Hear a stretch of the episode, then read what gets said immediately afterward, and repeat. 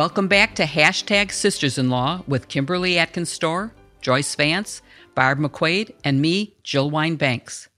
Today, we're going to be discussing a lot of really big issues. Everything Trump, including the Mar-a-Lago search warrant, its release of the redacted affidavit, the release of the unredacted Office of Legal Counsel memo to Bill Barr that justified, and that's in air quotes, his refusal to take any action against the former president, the Fulton County grand jury in full swing, and then we'll go to the uh, Idaho abortion decision upholding the uh, new rule from the uh, Biden administration, and then we'll go to the Whitmer verdict. As always, we look forward to answering your questions at the end of the show. But before we get there, let's uh, talk about some of our craziest ever trips. Uh, since I'm starting on one soon, I want to hear what other ones you did. And mine is crazy because I'm combining a wedding in Cornwall with a safari. And packing is a particular nightmare. But I did it once before. I oh, did that a old trip. combination trip to ski in Switzerland and then went to Morocco, which was hot and sweaty. Literally had two different bags, my ski bag, my Morocco bag. So I am open to any suggestions on packing, but I really want to hear what crazy trips you've taken. You Kim? know, I've done something similar, Jill. It was a few years ago. And in the same week, I went to Iceland and Cuba. And I had the very same issue. I was literally on either ends of the Atlantic Ocean. And it was um, it was really interesting.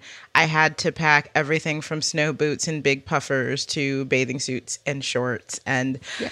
One thing that I have found is that you r- roll up your clothing as tight as you can um, in a roll to get those inside the the suitcase. I like to try to carry on everything if I can just to yeah. avoid problems. And I managed that. And the thing that I did was just wear my big puffer coat and wear my snow boots on the plane because those would have taken too much room inside the suitcase. Now, the where I went wrong was that I was stuck on an extended layover in Boston, Massachusetts. Now, this was in, I believe it's in February or March. It was in a pretty cool time of year. But for whatever reason, it was like seventy-five degrees in Boston that day. And all I had to walk around in were some snow boots and this big old puffer um, during this unexpected layover. So I had to deal with that. But still, overall, it was a really great trip. So I hope you have a good time. Thank you. Thank you. I, I believe in the roll-up as well, but I also use the compression bags that have the double zipper, and boy, does that make a difference. Oh, my gosh. That's a good idea. I can get a week's worth of clothes in a carry-on bag easily. I can't get this trip in one bag. I am going to have to check a bag, and supposedly, going back to our subject last week of travel woes, supposedly, Heathrow Airport and British Airways are really doing bad on baggage transfers. So I'm a little concerned, but uh, we'll see when I get back. I'll give you a full report. And what about you, Barb? What, have you done some crazy trips? Well, you know, not in the same way, so, so exotic or involving packing. But I did once um, travel to Oklahoma for work. And I have this quest in life to um, go to all all fifty states. Um, and at the time, I had been in, you know, like forty or something like that. And I saw this opportunity to go to Oklahoma. And I, I actually went a day early and I rented a car and I made a circuit from Oklahoma to Missouri to uh, to Kansas. Let's see, how did I do this? I must have gone up to Kansas, over to Missouri, down to Arkansas, and back to Oklahoma. And I was so pleased to tick off four states in one trip. And so, you know, people ask later, how was your business trip? Like, well, I, you know, it was fine, but I hit four states. So I'm I'm now at forty-eight. The two that remain are Alaska, which, you know, bucket list, I'll try to get there, and North Dakota.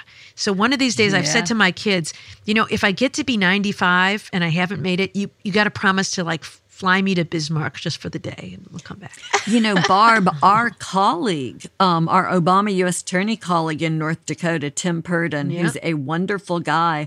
We should just um, hashtag sisters-in-law. We should descend on Tim Purdon. We had his daughter down here one summer when she was doing a, a ballet program at the University of Alabama. And we had so much fun entertaining his wife. I'm sure that he would be delighted if we just showed up. All right. Memo to Purdon Nation. He has an active Twitter account he calls Purdon Nation. Memo to Purdon Nation. Sisters-in-law are coming to town. So I think that we should take that seriously as one of our stops on our live tour. And uh, I've never been to North Dakota, but my right. first trial ever was in Alaska. So I have I have you there. Mm, good for you. Um, and what about you, Joyce? You know, um, like Kim and like you, Jill, I will do anything to avoid having to check a bag. So Bob and I went um, about ten years ago to Israel and Jordan for three weeks. And I did a three-week trip with a carry-on bag, which was some pretty interesting travel. Um, I was perhaps underpacked. But my, my interesting story isn't interesting because of where we went. It's because of what happened. Right out of law school, my two best friends and I went to Europe. And it was that typical post-school trip where you flew the cheapest um, tickets that you could get to Europe. In our case, it was Iceland Air. And this was, you know, I, I don't even remember what year this was, whenever we graduated.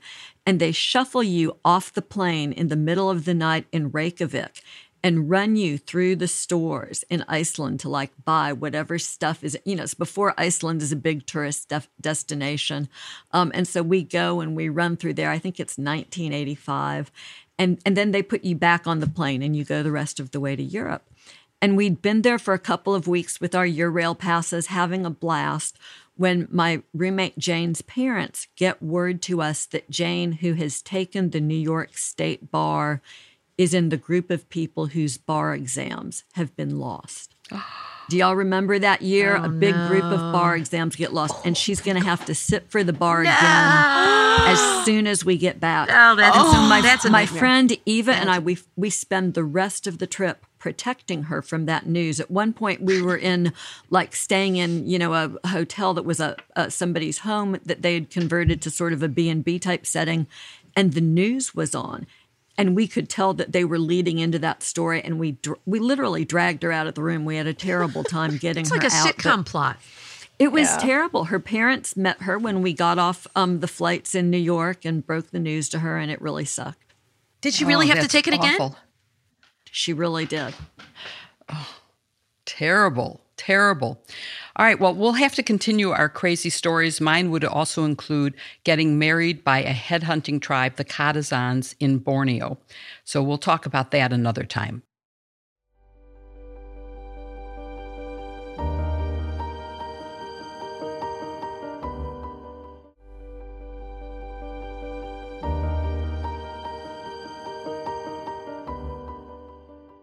Let's move right along to our first topic.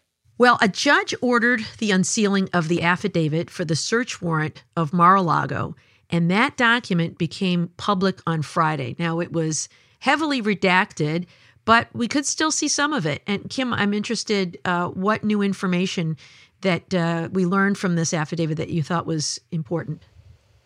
Yeah, as you said, it was heavily redacted as we expected it to be, because it's very important to protect um, not only the methods that the F B I used to investigate this, but also the people involved. We already know uh, we are uh, in a time where F B I agents and others are facing increased threats. So that was that was expected. But just some some highlights from what we could read that stood out to me, uh, that the F B I was seeking permission uh, to search Donald Trump's residence at Mar-a-Lago um, because they'd reviewed one hundred eighty-four classified documents that were kept at uh, his home already, and they had interviewed, quote, a significant number of civilian witnesses, end quote, uh, about the fact that these documents were in the home. So that tells us that it, it seems very likely to me, and I want to hear what you guys say, that these are people who obviously were close to Trump, who knew what was going on in there.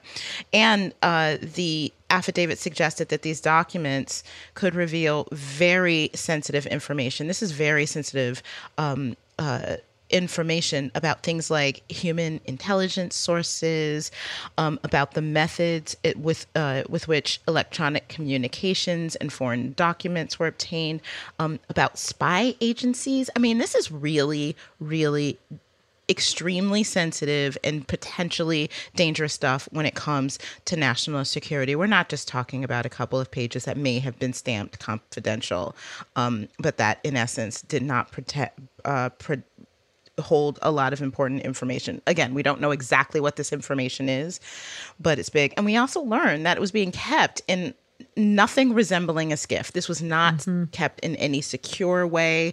Um, it was not protected from other people who may have come into this room. It was really haphazardly stored in an unsecured place at Mar-a-Lago. Another thing I found really interesting, and I want to get you guys' take on it, was this letter uh, that was oh, yeah. a response from oh. Trump's attorneys that I just thought was batty. I mean, it was uh, uh, it responded to a request to seek these documents by saying a few things. Once, one was uh, making some assertion that some of the documents could present, could be privileged. And again, I think it's highly unlikely, but if it was, there's a method to deal with claims of privilege, but that doesn't mean that the F B I shouldn't search it.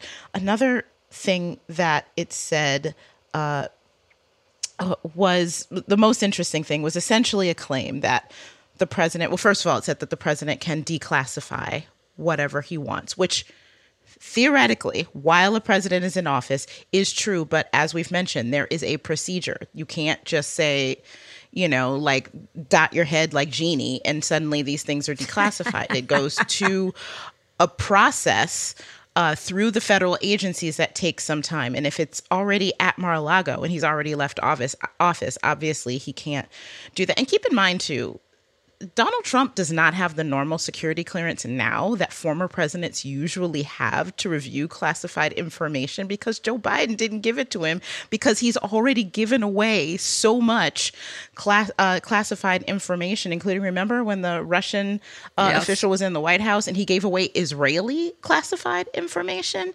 He's already proven not that he can't be trusted with it, so he doesn't get the same Uh, security briefings that Obama and Clinton and Bush get because he can't handle it. But the thing I thought was interesting is that the lawyers claim he can't break the laws that he's being investigated for because he's president and not in a federal officer. Well, again, he's a private citizen now, so he absolutely can break these laws. But this whole idea that he's the president, he can do what he wants, he can do unclassify what he wants. I don't know who this lawyer is or where this person got their license, but it's laughable. I want to hear you guys' thoughts on that. This lawyer is actually someone who was previously respected. Wow. And I share your total dismay about this. I was outraged reading this full letter. And I think it had been maybe pointed out before, but he is, it's first of all, he doesn't actually say, he says, the president has the power to declassify. He doesn't actually say that he did so. Right. And as you said, he couldn't say abracadabra, here's my magic wand, it's declassified. And every document that was seized is still marked classified, which means they weren't officially declassified. And this argument, though, that you point out about he's not an officer of the U S, that he is the only one who can appoint officers, and therefore he's not an officer. It says officer or employee. Is he not an employee as president? Of course he is. And he took those, supposedly, by the way, there were moving vans at Mar-a-Lago on January eighteenth mm. while he was still president. Yep. Now, do we know that those boxes weren't moved there on January eighteenth instead of the, no, we don't. But obviously the investigation needs to get into it. And they also get into a separation of powers argument in this letter that is ridiculous and outrageous. So yeah. You've pointed out some good stuff, Kim. Can I ask you a question about the separation of powers argument? Um, you know, we're talking about the executive branch, right? The Justice Department mm-hmm. prosecuting the president. So there might be some argument that he could make there, but it's not separation of powers, right? No, it seems to me that prosecutors are the executive branch. It's yeah. the same branch. So excuse me, but how can you have a separation of, of powers? Yes. Thank you. I'm so glad that I wasn't missing something when I read that. It just didn't make any sense. I, I agree. And I sort of went I'm afraid to ask that out loud because, yeah. you know, like women will ask questions that men won't because they don't want to admit they don't know something. This was one where I was like, I don't get this argument because it seems to me it's the executive branch asking the executive branch. So, I wonder if yeah. it was cut and pasted from their responses to the January sixth committee. Oh, that's and hilarious. They just thought that it that could have been. Could be. But it was sort of like the same reaction that I had to reading that separate civil suit that Trump filed in the Southern District of Florida, you know, where he files the lawsuit yeah. challenging. And I'm reading it thinking, I don't understand this. I must be the stupidest person in the world. I'm sure the former president's lawyers wouldn't file a frivolous lawsuit. And then the more you read, you start to think, mm, I'm not missing anything. No. And I think the judge agreed with you, didn't right. she? Right, right. The judge essentially said, I don't understand like, what this excuse means. Excuse me, come back with something that makes sense here. And by the way, you didn't file right to actually make this pleading in this courtroom. Well, why, why don't we move on? But that redacted uh, affidavit is really interesting. And you know what I thought was even more interesting is the affidavit itself, you know, it's thirty-eight pages long, which I think speaks a bit about the extent of the investigation, though much of it is redacted, like twenty-one pages of it are redacted. And what we get is kind of some procedural background. The um, the notice of filing a redacted document is actually kind of interesting because that's the one that explains why they're redacting certain things and even says that um, they need to protect the privacy of a vast number uh, or a broad range of civilian witnesses. So, Kim, I agree with you that it sounds like there are people either at Mar-a-Lago or former administration officials who are cooperating. So that I find super yeah. interesting. You know, Barb, I focused on that too. I highlighted the language. They actually say that parts of the document has to remain sealed to protect the safety and privacy of, quote, a significant number of civilian witnesses. So there'd been speculation early on about this affidavit. Was it just one insider at Mar-a-Lago who was, you know, snitching on Trump? I don't know what a significant number of witnesses means to D O J, but my guess would be that we're talking five or more people that they're getting information from. Yeah, it's not several. And Joyce, don't you think that means that it proves the danger that we were in with those documents being out there? If five or more people knew their whereabouts and had access because they were not in a secure location, it just goes to show how dangerous it was and how I, I fear that the government bent over far too much backwards in trying to give some, uh, I don't know, some protection to the former president. If anyone else had had those documents, they would have been arrested immediately and the documents seized. I want to push back on that, though, a little bit, and I might be speculating um, a little bit too much here, but it seems to me that what happened is when they, when the National Archives gets the boxes back in January, everybody thinks it's done. Nobody thinks he's still holding on to classified material. There's no reason to believe that.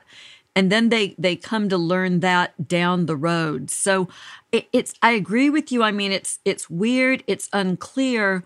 What's so frightening to me is what we see in the affidavit. That's the stuff that they took out of Mar-a-Lago before they executed yeah, the search right, warrant. Right, right. We exactly. still don't know what they got in the search. And right. remember, they had been negotiating with him for one year. When you say January, that's not January after inauguration. That's January a year after inauguration. So he had already had that material there for over one year. And that's what I'm saying. And and maybe you're right. They knew about it. They negotiated. They got it back. They thought it was over. And then people came forward and said, uh-uh, it ain't over. He has much more. Yeah. And that's when they got serious. At that point, again, February, March, April, May, you know, there's letters, there's meetings. Anyway, and, and then double the amount is retrieved again. I think that the what we see in the affidavit is that this timeline is they think it's just presidential records. And for a year, they're negotiating for presidential records. And then the archives, when they get into it, they see some classified stuff. And they're following whatever the regulations are under the Presidential Records Act and giving Trump the, the opportunity, as they're required to by law, to um, go through stuff and say what the F B I can see. And the minute the F B I gets it, I think it's within a couple of weeks that they start pushing hard and we see the D O J process. But I, I do have to agree with you, Jill, and wonder how much deference people just normally want to give to a former president, yeah. because it seems unbelievable that a president could put the country at grave risk, a grave yeah. risk to our national security. And, you know, to amplify Jill's point just about how, uh, you know, the hair on fire this was, um, the, the, the affidavit, one of the parts that is unsealed, says that, you know, they weren't just in a storage room that was locked, which we have been hearing about, but they were in a storage room, the residential suite, yes. Pine Hall, whatever that is, and the forty-five office, which I'm sure is this, like, you know, kitschy ex-president uh, fake Oval Office thing or something that he's got down there. Uh, Does he they're have scattered a fake all over Oval the place. Office? Yes, I don't know. Unsecured. I'm making that up. It's called the forty-five office. So who knows? It's got to be, is. Right? yeah. Um, but they're all, you know, the, the point is they're they're kind of scattered all over the the the, the resort. They're not just in one storage room right. where they're being carefully locked. Somewhere near the passageway to the pool that was publicly used. And it's an important point. I mean, the, the, the current president, President Biden, is being very careful and circumspect in how he talks about this entire investigation, because he wants to stress that this is being done by the Justice Department. It has nothing to do with him. But one point that he did make to reporters Friday is that he is the current president. And when he has to review Um, his daily briefing, for example, while he's in his home, there is a skiff in his home. He gets the packet from a men- member of a military in a sealed, secured uh, container, opens it up, reads it, returns it to the sealed, secure container where it is taken out, and then he leaves his in-home skiff. I mean, that's the kind of thing you need to do with even the daily briefing, let alone top secret, the highest level of uh, secret materials that is alleged to have been at Mar-a-Lago. And former President Eisenhower, when he was writing his memoirs, wanted access to some classified information. He left his home. He went to an Army base skiff. He reviewed them, left them, and returned to his home without any of those documents. And people have gone to jail for having that kind of document. So it's not um, it's not to be taken lightly. You know, it may be that having handled this stuff routinely for our work, we take for granted um, security measures, and, and maybe folks who don't work with this aren't aware. But for instance, In in my old office, just the measures I went through, I would often actually go over to the F B I office to use their skiff, um, which was a little bit larger, to look at documents with a group of people. And and people don't know, you know, you take your phones and, and you stick them in a box, and you don't take a computer or anything like that. You sign in. Any notes that you take in the skiff, they stay in the skiff. And these documents are in folders that are marked, and they're labeled, and they're marked classified on every page, so everybody knows what this stuff is. And the fact that in the affidavit they say classified material, top secret material was intermingled with other stuff, it didn't have folders, it didn't have cover sheets, it's really shocking to anybody who's ever worked with that sort of classified material. Yeah, agreed. The intermingling is shocking. The fact that Absolutely. They found boxes that had personal notes and other stuff that was probably harmless mixed in with top secret. Yeah, agreed. I mean, I think it just speaks to Trump's, I don't know what the word is, arrogance, um, that the way he handled these things with, with such a carelessness. Uh, when I held a classified document, you know, I, I, I didn't want to hold it. I wanted to put it back away in the safe immediately. It had a cover sheet on it, and I, I held it as if it was radioactive because I didn't want yeah. it to end up in the wrong place, even accidentally. Um, and the, the disdain with which Trump treats this, I think, is just so indicative of the way he views the world. Well, I want to move on to a couple of other Trump related topics before we conclude here. So um, let's uh, just go through these quickly. Joyce, I know you've been following the um, Fulton County District Attorney's investigation very closely because you've been writing about it in your Civil Discourse Substack, which everyone should read, by the way. It's excellent. Um, can you just give us a quick update on what's happening in Fulton County? Because it seems like that's the one where there's been a lot of activity. Yeah, you know, Fulton County is just a hop, skip, and a jump away from where I live. Um, Georgia in the eleventh Circuit, Florida in the eleventh Circuit. So we're all going to be learning a lot of eleventh Circuit case law over the next few weeks as these matters heat up. Fonnie Willis, the D A in Fulton County, is pushing really hard to get testimony from a lot of different witnesses right now, and that's why there's so much activity. So yesterday, Governor Kemp was in court. He's been delaying testifying. She tried to get him voluntarily. He put her off repeatedly. She issued a subpoena. Now, after after delaying, after ensuring that he didn't testify for so many months, Kemp had the audacity to go to court and argue that it was too close to the election for him to testify now. Um, Talk about arrogance, right, and adopting the, the Trump point of view. So I, I don't think the judge is going to go for that. Kemp also had some other arguments to make. He argued uh, sovereign immunity. And in essence, as I understand it, the argument is that because she's a county D A, she can't investigate him. Only the state's attorney general can investigate the sovereign. But it's a silly argument because he's not under investigation. He's a witness. And she's made it very clear she wants to talk to him about a call that he received from Trump. She wants to see if he can help identify other witnesses. So he's really grasping at straws to continue delaying the testimonial process. She's entitled to get his testimony immediately. Lindsey Graham, the senator from South Carolina, also trying to avoid testifying, claiming that the speech or debate privilege in the Constitution for senators and members of the House means that he doesn't have to testify. Uh, what she wants to talk with him about are some phone calls that he placed to Georgia election officials talking about how absentee ballots were counted in the state of Georgia.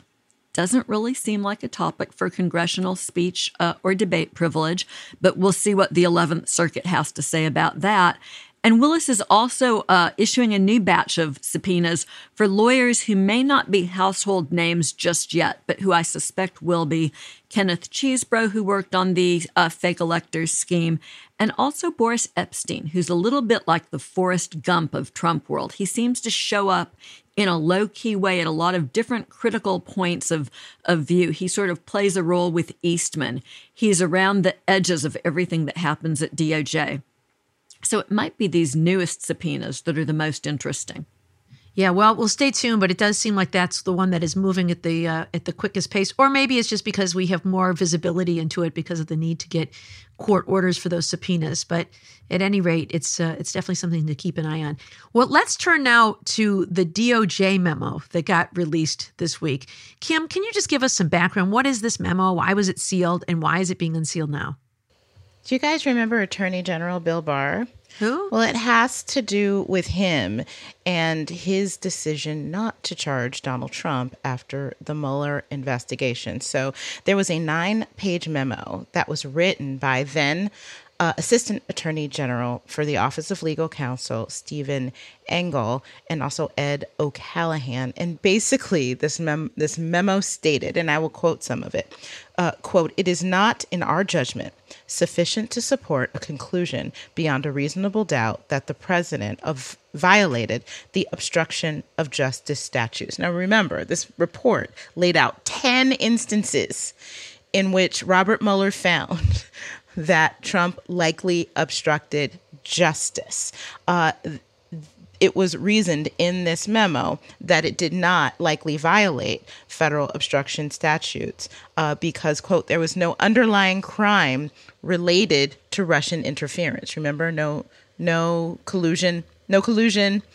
Um, and, and Trump would also say no obstruction. Well, basically, these guys were saying, well, because there was no collusion, there was no obstruction. Of course, Mueller didn't find that that was the case. Um, and so that is what Uh, Bill Barr used as his basis when he got out and declared that even without the policy that generally said that presidents, sitting presidents cannot be indicted, that they could not bring charges against him anyway. Yeah. Um, so, Jill, I want to ask you this. Get ready to duck, everyone. What did you think of the legal analysis in the memo? I cannot have strong enough words to say how outrageous this document is. It is one of the most partisan defense memos I've ever read, and it's supposed to be an unbiased evaluation by the Department of Justice. At least, the you know, the three of us who are prosecutors have all taken very serious, seriously our obligation to present a fair and balanced presentation of facts and evidence and of likely outcomes. This does not. It really does not in any way fairly do it. And I'm going to hold up because you guys can see it. I don't know. I mean, I've highlighted so many things in here that I have exclamation marks. I'm outraged. I'm outraged. And I'm going like, no, this is false. And some of its basic premises, uh, forget about the Watergate case. I didn't forget about the Watergate case. But they make all these arguments about unless the person obstructing justice was part of the original underlying crime that they're trying to obstruct it about. Excuse me, but there is no evidence that Richard Nixon was involved in the break-in, that he approved it, that he knew about it in advance. We don't have any evidence of that. But he surely was guilty of obstructing the investigation of that. And so it has nothing to do with whether or not Donald Trump was part of, or anybody from his campaign, was part of the collusion part of the investigation. It doesn't mean they didn't obstruct the investigation for political reasons. It doesn't have to be that you're obstructing it. And he makes claims in here about, well, he didn't tell people to lie. He just told them sort of thing. And he didn't say things, even though he said, basically, I'm warning you, you know, uh, don't flip on me. That's how mob bosses talk. So this memo, I, honestly, everyone, I think we should put a link to it in our our show notes because it's not that long. It, it's, I think, nine pages, maybe maybe nine uh, pages, and it is so worth reading. Um, and the ninth page is just signature page. So it's really eight pages of reading, very worth reading. And keep in mind that every bit of law that's stated here is not correct and that the facts are equally uh, not supportable. I mean, they make outrageous sort of, well, he didn't mean it. Well, I don't care if you meant it or not. If you did it and you knew you were doing it, you did it. So It's it's really a terrible memo, and it is not a legitimate justification for the decision that Barr made, or for, let's not forget, his press conference before releasing. He put out there in the ether, no collusion, no obstruction, and that was the first impression, and it stuck. It really did, and it was very hard to show that it actually did say there is obstruction. And Barb, you and Joyce both testified Uh, about this, so you know full well that there was significant evidence of obstruction uh, and prosecutable obstruction. And I agree with you that the legal analysis is weak. You know, it says that because the aides never followed through on these things, there's no obstruction. Of course, the obstruction yeah. statute says it's enough if you attempt. So that one is uh, dispelled. Yeah. Uh, you know, there's there's no obstruction if there's no underlying crime. Wrong. Uh, uh, obstruction gets charged all the time. That's why you hear the phrase, the cover-up is worse than the crime, because it's more, it's easier to prosecute the cover-up. And and there's several other examples of that. Yeah. I, to me, this is just reverse engineering the result that you want to get. Yeah, that's exactly what it is. It's a lot of bad law interpretation in this podcast episode. A lot of bad lawyering.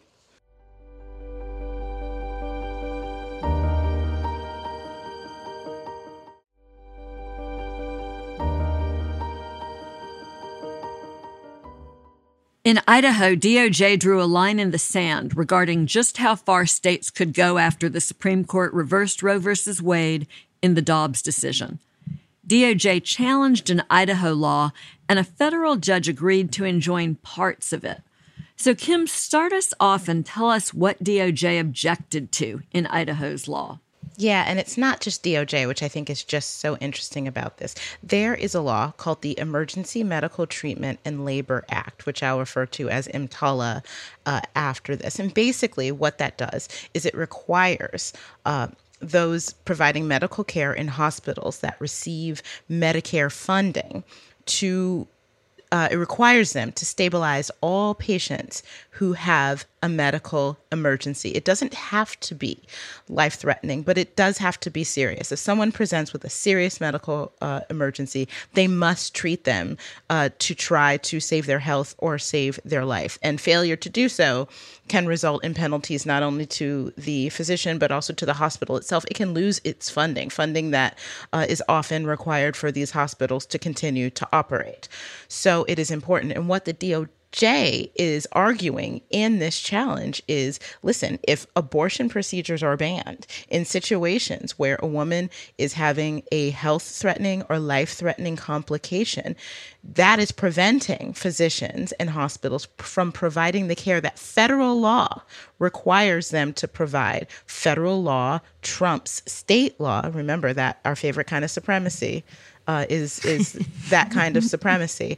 Um, it is supreme to state law. And so by enforcing this, uh, that this is violating federal law. And as I said, it's not just the D O J, and it shows you that the federal government is really flexing its muscle to use this law uh, to push back on some of these abortion laws. Uh, H H S Secretary Javier Becerra sent a letter Friday to state governors warning them that the federal government would, quote, not hesitate to ask the Department of Justice to assist them when, if they find out that because of laws they have passed, that hospitals or physicians in these facilities are not able to adhere to EMTALA. Now, of course, it does not apply to every situation. It's situations where there are very serious uh, health uh, risk involved in a pregnancy complication or other procedure that could be barred by this abortion law, but it's a really important one. Um. So, Barb, let's just keep it going and talk about what the injunction covers. In other words, what can't Idaho do and what prohibitions on abortion can Idaho put into effect? Yeah, so while this is, I think, a great victory for the Justice Department and for reproductive health rights, it is really limited in yeah. uh, the recovery because the injunction only covers what Kim just discussed, which is the extent to which the Idaho law conflicts with the federal law called EMTALA, the abbreviation. And so if a pregnant patient presents at a Medicare-funded emergency room with emergency medical conditions, then EMTALA kicks in. And so if there is concern not only about death, but also you know, serious health jeopardy, serious bodily impairment, risk of serious dysfunction of a bodily organ, much broader basis for an emergency abortion, then uh, doctors must perform those abortions. Um, and to to that extent, that is a carve-out that uh, means that the abortion ban in Idaho cannot be enforced. The federal law will apply there. But for everything else, every other kind of abortion, Um, the Idaho abortion ban will still apply. So it, this is, you know, a good hel- a, a, a good thing that will help protect um, pregnant patients who present at hospitals, because otherwise you have this risk that they'll be fearful that, well, you know, she's in pretty bad shape, but I'm not sure her life is in danger. It gives them the opportunity to say, it doesn't matter if it's just life or death. If there is some risk of serious impairment of this person's health, then we not only should, but must take action at, at her request. And so that is what has been enjoined here. So, Jill, this is a ruling that Barb is describing by a district court judge. And now it goes on appeal. What do you think that process will look like? Well, it's certainly going to be appealed. Um, it, and, and I think we have to just stress what Barb said, which is that this is one of those things where the federal government did the best it could, which isn't as much as we might like, but it is all that their powers allowed. It can be appealed to the circuit court, Um, which in this case would be the Ninth Circuit. Luckily, a more liberal circuit than your eleventh Circuit, Joyce. And so that's helpful. It can then go to an en banc in the circuit, and then it can go to the Supreme Court. And who knows what will happen at the Supreme Court, given how this court has been. But this does seem like it is um, probably an enforceable, good move to protect the health of pregnant people. And that's all it does, is it broadens that exception, that one small exception, but it doesn't help anyone whose life or health isn't at risk. So, Kim, you're our Supreme Court expert, and I'm going to ask you to pull out your crystal ball a little bit and predict what happens when this case reaches the court, which seems likely. You know, I think there's a good chance it'll end up there. But D O J says EMTALA, the federal law, has to take priority, as you've pointed out, our favorite kind of um, supremacy. Do you think the court will will uh, agree with D O J, or do you think that this, too, will be a bygone after it hits the Supreme Court? You know, if this were a year or two ago, I would say that the Supreme Court really uh, ho- protects and holds tight to the idea of federalism, and that uh, federal laws do uh, trump conflicting state laws, for lack of a better word. Um, just given what has happened, particularly in the last term, uh, particularly with this conservative supermajority that seems not only uh, intent on um, rolling back certain rights, but just really seeming to find post hoc justification for what they want to do in the first place. And particularly after, for example, after the Dobbs decision, we didn't just get the Dobbs decision, but we had Justice Samuel Alito, who wrote it, giving speeches, acting as if he is some sort of protector uh, of religious freedom and the and a fight against a secular society. Secular society, those are his words, not mine. Um, I just don't think I can say anymore that based on precedent, based on my understanding of constitutional law, that this is a clear case. I really don't know what the Supreme Court will do, sadly. You know, it's so depressing when you say it that way, but I think you're right. Two or three years ago, we would have had certainty that there would have been baseline, clear rules the court would have followed. And now, after watching Sam Alito, you know, go off on his Roman holiday and, and talk about secular America, it really is, I think, deeply troubling in ways that this Idaho statute underlines. Because, Barb, Idaho used a process here that I'm not sure I've ever seen before. Instead of letting the health of the pregnant person be an exception to its abortion ban, it instead set up that very limited category of ex- of what, what we would normally call exceptions. Those became defenses that doctors could use after they'd been indicted, while they were midway through being prosecuted. And that's really what sets this Idaho statute apart. Abortion is illegal. Doctors can be prosecuted. Oh, but maybe they can offer as a defense after they've paid for a lawyer and been through that horrible process. They can say, well, you know, this person was going to die if I didn't do that. Is this a good approach for other state legislatures to take up? Boy, I think it's such a nefarious approach. Uh, you know, legislatures are allowed to define crimes the way they want to. They can make certain things elements that the prosecutor has to prove, or they could make other things affirmative defenses that the defendant can assert once a case has been proved. And what they chose to do here is to make these affirmative defenses. So in other words, the prosecution doesn't have the burden of showing that there was uh, the absence of an exception of the life of the mother. It is the defense that must prove that aspect of the case. And so that can be really difficult. You know, as we've discussed before, the devil is in the details here. What, what does it mean to say the, the life of the pregnant person?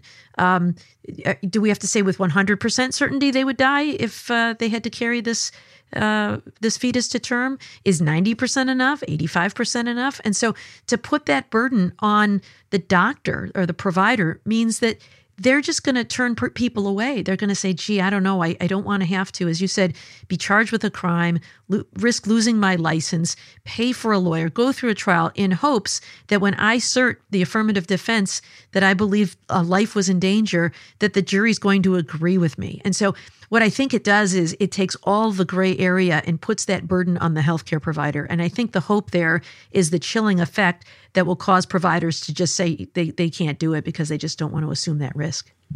It's so important for people to understand that. And, and the fact that that risk, that choice that doctors have to make means that people who are pregnant won't be able to obtain necessary medical care, which takes us in a, in a funny way to Kansas. And Jill, I'll ask you, following on the heels of that vote in Kansas, where Kansas voters rejected a strict ban on abortion, there are reports that women are registering to vote in record numbers, out-registering men. Political pollsters are reassessing their predictions for the midterm election. Do you think that in a really strange way, maybe the silver lining of Dobbs is that it becomes a political rallying cry for the midterm elections? I do think that. I also hope that men are as impacted by this and will vote their consciences on the same basis as women in terms of the Dobbs decision. I think we saw in the election of Ryan in New York, uh, in a contested, uh, you know, a special election just now, also shows the impact of Dobbs. I think that it is going to increase registration and enthusiasm. We've seen a huge rise in the enthusiasm uh, of Democrats to vote. And I think a lot of it is based on Dobbs and its progeny. And by that, I mean all the consequences that have been predicted that might follow and what it shows about what it means to have a conservative court like this one that could take away every right that we hold dear. And to even have that predicted by Justice Thomas in his concurring opinion. So yes, I think it's a very, very likely that this could be, and I hate to call it a silver lining because there's really no silver lining to this. There really isn't, but at least it, it's going to help ameliorate the horrible consequences of Dobbs. And that if we get enough of a Democratic Congress, we could pass a federal law protecting the right of abortion. You know, I think that's really fair. There is no silver lining. I saw Hillary Clinton tweet today that it's Women's Equality Day. And I almost felt like tweeting back in response, boy, I'm not feeling very equal these days. And that's how this entire topic makes me feel.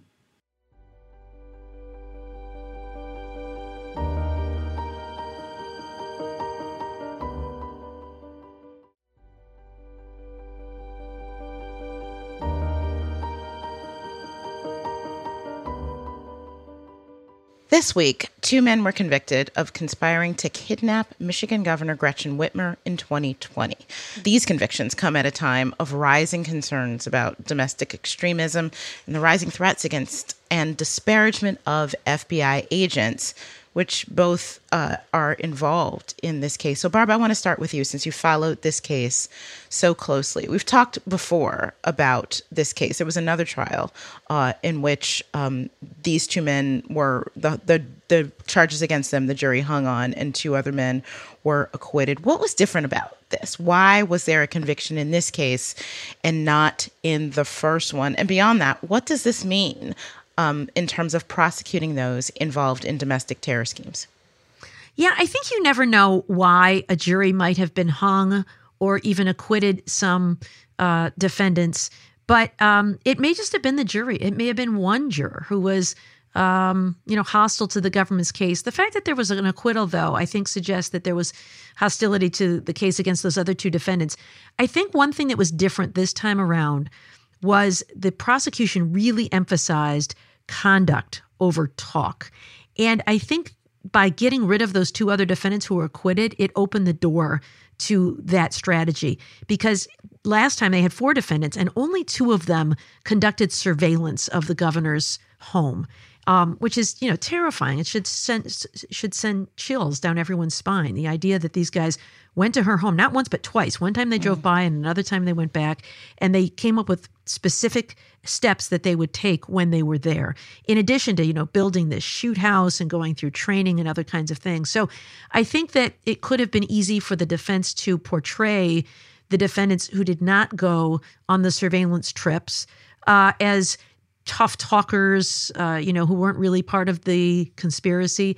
But I think in this case where both defendants, one hundred percent of the defendants on trial, did participate in this surveillance, it made for a much stronger case. Um, and so I, I, I spe- only speculate, but I think that could be uh, why. And, and, you know, what does it teach us? Boy, I'll tell you, it it shows me that um, perseverance is important in cases like this, because the, these are absolute domestic terrorists They were going after Governor Whitmer, wanted to kidnap her, put her on trial because they disagreed with her COVID shutdown orders. Now, you can disagree all day with people's political decisions, and you can take her to the ballot box, and you can file lawsuits and all kinds of other things. But what you can't do is engage in vigilante justice and try to use violence to make this stop. That is domestic terrorism. And so I really applaud the U S Attorney's Office in the Western District of Michigan for having the courage to do this a second time, because it would have been the easiest thing in the world for them to just say, well, we respect the decision of the jury and we've decided to move on. But what they did instead is the very hard thing, which is to try a case again and risk public embarrassment uh, and humiliation of having an acquittal or another hung jury. But they weren't worried about that. They put those egos aside and they did their duty and got these convictions, which I think are really important. Yeah, and just re- re- remember that this was an attack, a, a, a domestic extremist attack against a, a, a a government official before January sixth. This is something, um, mm-hmm. I think it's, you know, part and parcel, uh, but this has been going on for some time and it continues to go on. So, Joyce, like in the first trial, the defendants argued uh, that this was entrapment, that the F B I uh, essentially set them up. Of course, the jury disagreed. But can you talk a little bit um, about prosecutors? How do you walk this line when you have an investigation that involves undercover agents? They have to act in a way they're they're dealing with these folks. Where does that line draw uh, between encouraging someone to commit an action or just following them as they are committing an action, being co- uh, acting, investigating them covertly, and making sure you can prove that to a jury without a jury thinking, "Hey, the F B I was after these guys"? Well, the good news is that the law regarding entrapment is very well established, and prosecutors and agents train on this issue. They know where the line is, and they know, at least in theory, what kind of conduct crosses over the line. And that's typically when you take someone who's not predisposed to commit a crime and you rush them into that crime and, in essence, override their will, something that agents are very careful not to do. But something that we've talked about before on the podcast is this notion of when do you make an arrest, right? Because these are situations that inherently involve danger to the community, here danger to Governor Whitmer. You don't want to let it go on for long enough that there's real risk to her. In other words, you've got to make your arrest someplace left of boom, right? Boom is the bad thing that you want to keep from happening. And the question is always, how far left of boom do you make the arrest? And that's where sometimes there's this question about whether you're taking down the criminal, uh, whatever it is, the enterprise, the conspiracy, before there's enough evidence to suggest that it really is the intent of all of these people to participate in criminal conduct. So in a situation like this, D O J has to be concerned about a future entrapment defense. They've got to be careful to take steps that don't involve inducing someone to commit a crime that they're not already predisposed to commit. And that means that the more planning that you let defendants do on their own, the stronger the case will be. So in this setting, for instance, there's been some criticism that agents moved in before the defendants had set a firm date for them to pull off the kidnapping. Maybe it would have been a good idea to have that evidence. But really what you've got to do as a prosecutor is to stay in consultation with the agents and make sure that your North Star is keeping the community safe. You're collecting all the evidence that you can in a very thoughtful way. You're not stepping over the line and inducing people to commit a crime, but you still have to make sure that you don't let these guys get close enough to completing their plans that they kidnap the governor of Michigan. So, Jill, we've talked a lot about the rise in threats uh, against F B I agents since the uh, warrant was executed at Mar-a-Lago. There was a lot of anti-F B I rhetoric in the defense in this case. How do you think this is affecting not only the F B I's work, but prosecutors who are bringing cases like this that rely on uh, F B I investigators, sometimes covert F B I agents? How do you think that could affect those cases as this anti-F B I rhetoric just gets worse and worse? It seems obvious to me that it is all part of the strategy of attacking the government by the MAGA crowd and that it will hurt, that there is no reason to have these fears. There's nothing that the government has done that justifies it, but we've seen attacks on the F B I offices. We've seen uh, some really bad behavior. So it is going to make it harder for juries to trust, but it's not jurors who are reading the real news. So if you're reading the facts, for example, about the Mar-a-Lago search, which we've talked about, and the fact that the search warrant had probable cause, that it wasn't a raid, that the probable cause, if you had any doubt about its veracity, the fact that they walked away with eleven sets of highly classified information proves that the facts in the affidavit were correct. Uh, so it only really verifies it. Um, I, I think that if you're paying attention to truth and reality and facts, it's not going to have any impact on the F B I or on prosecutors. The other thing is the F B I has always had some kind of pushback, and they're they're ready for it. I don't think that any prosecutor is going to change their decisions about what they investigate and what they prosecute because of fear of these kind of attacks. That doesn't mean that you don't have to think twice about it. I, I think, I mean, I, I had some threats uh, when I was an organized crime prosecutor. And, you know, it does, you, you do have to think, you know, how safe am I walking from the courthouse to, you know, my remote location um, when I'm out of town trying a case. But you do your job because it's the right thing to do. So hopefully it, the work of the F B I will go on, and the credibility of the F B I is shown by the results of this case, and that people will take that more seriously. And I think there are some Republicans who are ready to take that as the truth. Can I just add one more thing before we close on this topic, too? I just want to say my uh, express my admiration for Governor Whitmer. You know, she has carried on with her duties with great courage and resilience despite this attack. And, uh, you know, it's part of the job. Um, I think verbal criticism is part of the attack or part of the job, but the idea of threatening to, you know, kidnap you is not, should not be part of the job. So I just want to say how much I, you know, I appreciate her service, and in the service of of all public officials, which today does include, unfortunately, these kinds of threats and risks to our safety. So, you know, to all of them, thank you for your service.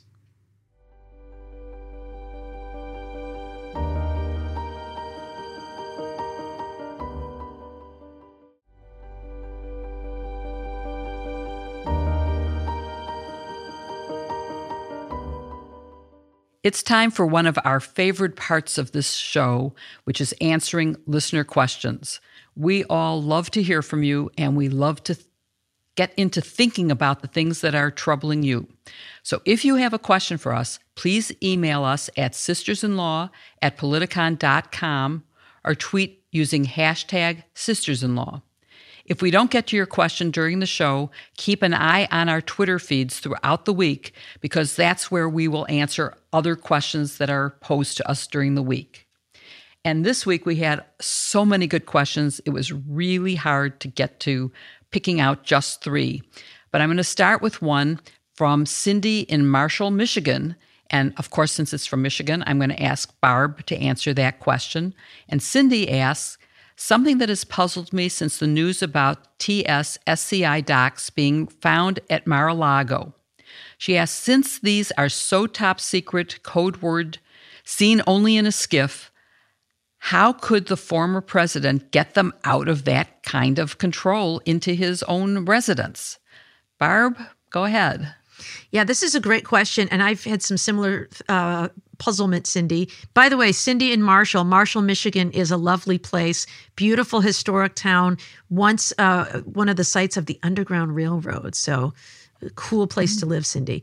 Um You're absolutely right. Ordinarily, if you're handling these kinds of documents, you are only reviewing them inside a skiff. I imagine uh, for the president, they go to the Oval Office, and it is in the care and custody of a person who brings it to him. You know, he gets these presidential daily briefings where they come in, and they may want to bring documents for him. Um, what John Bolton has said, his former national security advisor, is that from time to time, he'd say, "Can I keep this?" And they would all just sort of look at each other and shrug and uh, say, uh, I guess so. That was a real failure, I think, on their part to uh, allow him to take that. But I suppose when it's the president and the boss who says, I want to take this with me up to the residence, uh, you, you, they, they, they bowed to that. But they really shouldn't have allowed that. I think that's how it happened. And then what we um, read in the released search warrant affidavit is that what they found was these classified documents were just intermingled among newspaper clippings and letters and all kinds of things. So he would just take them home with him at night uh, into the residence and throw them in a pile somewhere. And uh, and from there, they ended up in these boxes. So I think it was a, a dereliction of duty by President Trump, as well as some of his top aides who really should not have allowed that to happen. And and I think we have to point out that it seems like when the boxes are packed to leave the White House at the end of the term, there is no set review, and that's because there's an assumption that the president follows the law and follows the rules. And so no one actually goes through to see if he's taking White House stationery or top secret documents or the china.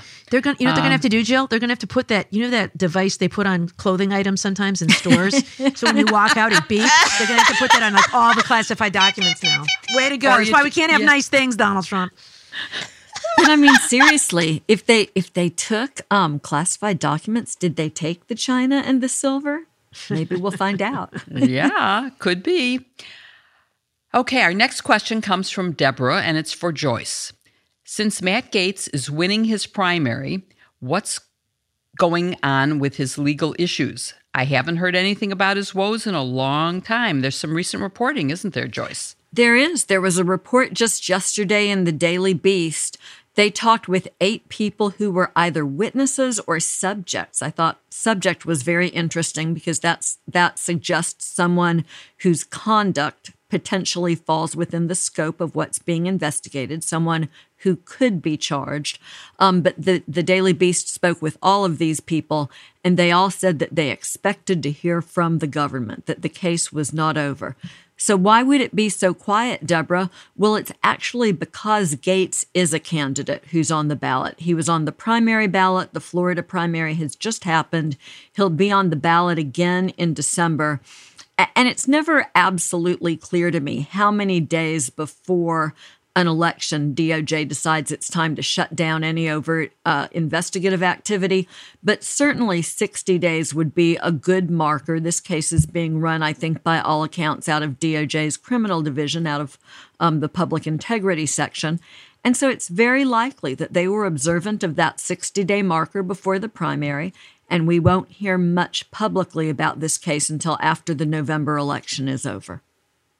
Thanks, Joyce. And our last question for today is for you, Kim. If Rudy Giuliani spent six hours pleading the fifth in Fulton County, can the grand jury assume he's guilty? Or is it like criminal cases where they don't allow adverse inferences? That's a good question. So it's a couple pieces to the way this question was asked. So a grand jury can't assume guilt in any circumstance because that's not what a grand jury does. A grand jury is assembled in order to determine whether there is probable cause to warrant uh, issuing charges against uh, a certain potential defendant. And so, in fact, grand juries only hear the prosecutor's side. They do not determine guilt. They only hear the evidence that a prosecutor uh, presents in order to determine if probable cause exists. Now, you are right. Also, in a criminal case, uh, a criminal jury that does determine guilt or innocence, pleading the fifth cannot be the basis of assuming guilt of anyone. People have the constitutional right to plead the fifth. It really wouldn't work if that could be taken as an assumption of guilt. Now, you mentioned the word inferences, and that's um, an important one, that in, in cases, uh, particularly civil cases, if motions are argued, particularly if not all the fact-finding is done, if someone makes an argument to a judge uh, in the middle of a case, a judge may make inferences, or even a jury can make inferences in favor or against uh, a particular party in that case, but that's not a dispositive ruling. So in no case can pleading the fifth be an assumption of guilt overall. Thank you for listening to Hashtag Sisters-in-Law with Kimberly Atkins-Store, Barb McQuaid, Joyce Vance, and me, Jill Wine-Banks. You can send in your questions by email to sistersinlaw at politicon dot com or tweet them for next week's show using hashtag sisters in law. Go to politicon.com slash merch to buy our pale blue tea, or now it's getting to be fall, our hoodie and other goodies. And please support this week's sponsors, HelloFresh, Osea Malibu, Blueland, Grove, and Liquid I V. You can find their links in the show notes. Please support them as they really help make this show happen. To keep up with us every week, follow hashtag sisters in law on Apple Podcasts or wherever you listen. And please give us a five-star review. It really helps others to find the show, and it makes us feel good too. See you next week with another episode, hashtag sisters in law. Jill, you cannot say stuff like that and just walk away. No, no, no, no, no.